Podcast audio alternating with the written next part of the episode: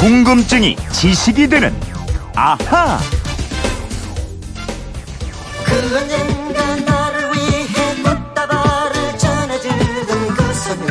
가왕 조용필 씨가 79년 발표한 단발머리가 음악 전문가 100인이 뽑은 최고의 노래로 선정됐습니다. 60년대 록그룹 에트킨즈로 데뷔해 가장 최근에 발매된 바운스에 이르기까지 다양한 장르 음악에 도전한 조용필 씨. 음악인들은 그의 끊임없는 도전 정신을 50년 가수 인생의 비결로 꼽았습니다. 네, 들으신 것처럼 단발머리라는 조용필 씨의 노래가 최고의 노래로 선정됐는데요. 휴대폰 뒷번호 6735 쓰시는 분이 이런 문자를 보내주셨어요. 가왕 조용필의 데뷔 50주년을 기념해서 MBC FM4U가 개국 기념일에 특별 생방송을 한다고 들었어요. 조용필 씨는 제가 가장 좋아하는 가수라 너무 반가운데요. 조용필 씨는 어떻게 해서 최고의 가수가 됐을까요? 조용필 씨나 노래에 얽힌 사연 많이 알려주시면 좋겠어요 하셨어요. 궁금증 해결사 MBC 이영은 아나운서와 풀어보겠습니다. 안녕하세요. 안녕하세요. 자, 오늘 MBC FM4U 개국 기념일 바로 오늘인데 네. 어, 8시간 연속 특별 생방송 조용필 그 위대한 여정. 어, 요게 낮 12시부터 시작돼요. 이영은 씨는 조용필 씨 노래 중에 좋아하는 곡 있어요? 어, 여름마다 여행을 떠나요를 들으면서 좀 기분을 내죠. 아, 부를 이번엔- 줄도 알고요. 메아리 소리가 들려오는 계곡 속에 흐르는 물을 찾아서 아, 왜 부르다가 말아요. 왜 아마 청취자분들이 많이 기다리셨을 것 같은데 예전에 노래 불렀을 때 너무 좋아해 주셔가지고. 네. 근데 역시 가왕이라서 뭐, 뭐88 서울올림픽 때 태어난, 태어나지도 않은 우리 이영은 씨도 좋아하는 노래, 이렇게 부를 수 있는 노래가 있는데 따로 설명이 필요 없는 대한민국 최고의 가수예요. 그렇죠. 어, 데뷔한 지 50년이 벌써 됐어요. 네, 이 가수 조용필을 지칭하는 수식어 참 많습니다. 네. 가왕, 국민 가수, 최고의 명창 등등 있는데요. 그렇죠. 어, 근데 조용필 씨는 그동안의 인터뷰에서 이렇게 얘기합니다. 과잉된 수식어가 넘쳐나는 것이 싫다. 그냥 조용필 그대로가 좋다. 어, 그저 조용필이라는 이름 석자가 가수 조용필의 50년을 가장 정확하게 설명하지 않을까 싶은 생각도 드는데 어떻게 해서 가수가 됐을까요? 어, 제가 책도 읽고 자료도 찾아봤는데요. 오, 네. 음. 재미난 이야기가 정말 많더라고요. 그래서 오늘은요, 제가 그냥 말하지 않고 퀴즈를 한번 내볼게요. 맞춰보세요. 아, 이런 게 제일 두려워. 자, 첫 번째 문제입니다. 네. 조용필 씨는 1950년 경기도 화성에서 염전업을 하던 집안에서 태어났고요. 네. 1964년 서울 경동중학교를 전학을 합니다. 음. 근데 이 경동중학교 같은 반 친구 중에요. 유명한 영화 배우가 있어요. 누굴까요? 이걸 어떻게 알아? 맞춰보세요. 유명한 영화 배우가 동기동창이라고요. 네. 1950년생의 배우 누가 있을까? 아, 신성일 뭐, 씨는 좀 더 되신 분인가? 어, 아니고요. 네. 영화 배우 안성기 씨입니다. 아, 날 쏘고 가라 이분. 네. 안성기 씨는 어렸을 때부터 영화에 출연한 아역 어, 배우였어요. 예, 이때 그렇죠. 맺은 인연으로 지금껏 조용필 씨와 오랜 친구를 지내고 있는데요. 네. 안성기 씨는 조용필 씨가 그 당시에도 기타를 하도 열심히 쳐서 손가락이 까맣게 변할 정도였다. 오. 이렇게 회상하고 있습니다. 그때부터 이미 기타리스트나 가수의 꿈을 키웠던 거군요. 네, 하지만 부친은 아들이 소위 딴따라가 되는 걸 극렬하게 반대했어요. 음. 그래서 조용필 씨는 고등학교 졸업과 동시에 가출을 합니다. 음. 그리고 음악 학원에서 만난 친구들과 함께 미 8군 무대로 무작정 향하는데요. 이때 또 집에서 가지고 간 게 있어요. 뭘까요? 이것도 퀴즈예요. 네. 가출할 때 집에서 가져간 거. 아, 조용필 씨한테는 죄송하지만 혹시 아버지 지갑? 돈은 아니고요. 하지만 돈이 될 만한 물건을 가지고 어, 갔는데요. 네, 둘째 형의 독일제 제도기와 백과사전 등을 챙겨서 나갔다고 합니다.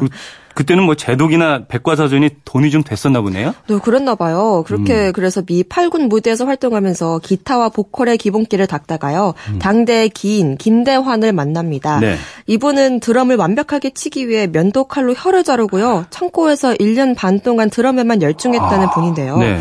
이분 밑에서 가수 이남희 등과 함께 김트리오를 결성해서요. 기타리스트로 활동해요. 음. 하지만 얼마 못 가 해체됐고 조용필 씨는 군에 입대를 합니다. 음, 그때까지는 아직 대중들한테 알려진 이름은 아니었군요. 네, 조용필 씨는 제대하고 나서 조용필과 그림자라는 밴드를 만들고 나이트클럽 같은 곳에서 노래를 했는데요. 네. 그러던 1976년 어느 날 음반 회사인 킹 레코드사의 사장이 와서요. 한 노래를 타이틀곡으로 해서 앨범을 내자고 합니다. 이게 어떤 노래일까요? 오, 초기에 낸 앨범이란 말이죠? 네. 그러면 혹시 돌아와요 부산항에 어? 아니에요? 오, 맞아요.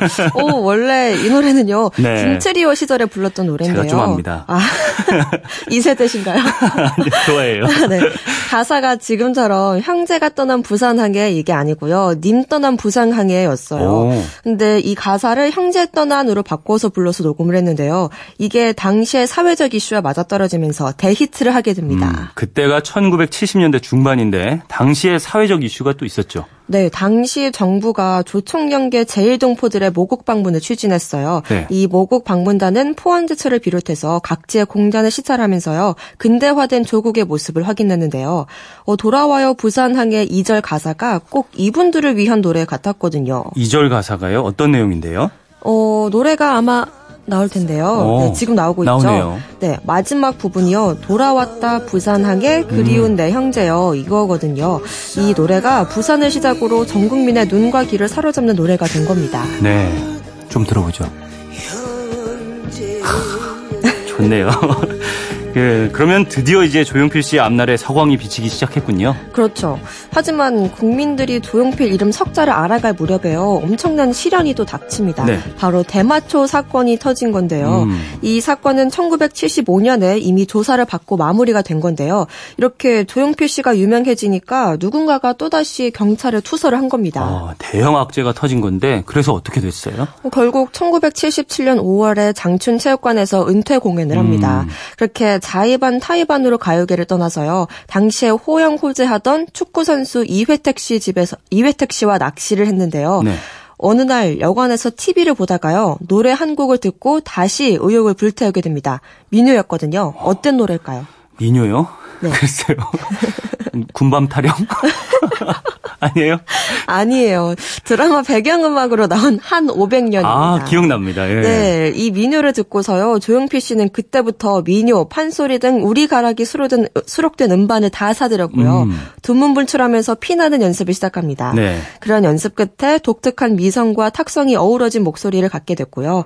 1979년 말 대마초 연예인 해금 조치가 발표되면서 다시 세상으로 나오게 된 겁니다. 그러면서 1980 년대 조용필의 시대가 열리는군요. 네, 1980년에 시작하자마자 창밖의 여자라는 노래가 세상을 흔들었고요. 네. 같은 앨범에 수록된 단발머리, 한 500년 등등 모든 곡이 큰 사랑을 받기 시작합니다. 어, 조용필 씨가 미국 공연을 마치고 돌아올 때요. 공항에 축 조용필 귀국이라는 플랜카드가 처음 등장했고요. 네. 그해 1980년 추석 세종문화회관 발간 공연은 일찌감치 매진이 됩니다. 음. 이후에는 또 많은 분들이 잘 아시는 그대로일 텐데 이영은 씨가 지금 노래 몇 곡 얘기했는데 네. 노래에 얽힌 사연도 무척 많았을 것 같아요. 네, 맞아요. 우선 조용필 씨의 오늘을 잊게 만든 창밖의 여자는요. 드라마의 주제곡이었어요. 음, 네. 동화 방송의 라디오 연속곡이었는데요. 연출가가 조용필 씨에게 주제가를 좀 불러달라면서 작곡은 누가 하면 좋을까 했거든요. 음. 네. 그랬더니 조용필 씨가 작곡도 내가 하지 뭐 이렇게 해서 탄생을 한 노래고요. 네. 어, 우리나라 또 최초로 뮤직비디오를 찍은 곡도 조용필 씨의 노래예요. 뭔지 아시겠어요? 최초로 뮤직비디오 찍은 노래요? 네. 요거 뭐 가발 쓰고 단발머리 했나? 뭐예요? 아니에요. 바로. 네.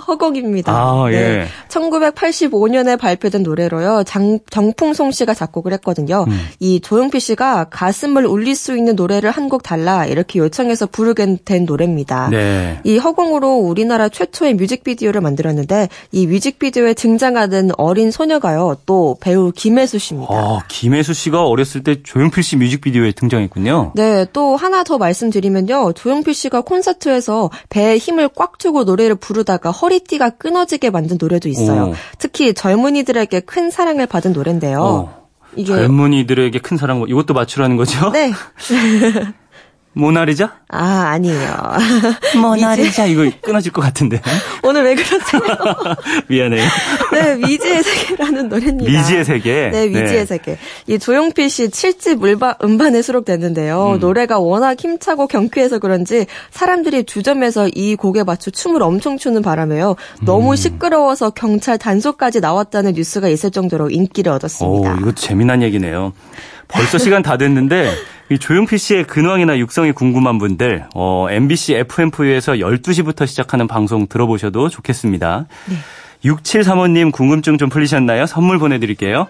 이영은 아나운서 평소 궁금한 게 있는 분들 어떻게 하면 되죠? 네, 그건 이렇습니다. 인터넷 게시판이나 MBC 미니 아니면 휴대폰 문자 샵 8001번으로 보내주시면 됩니다.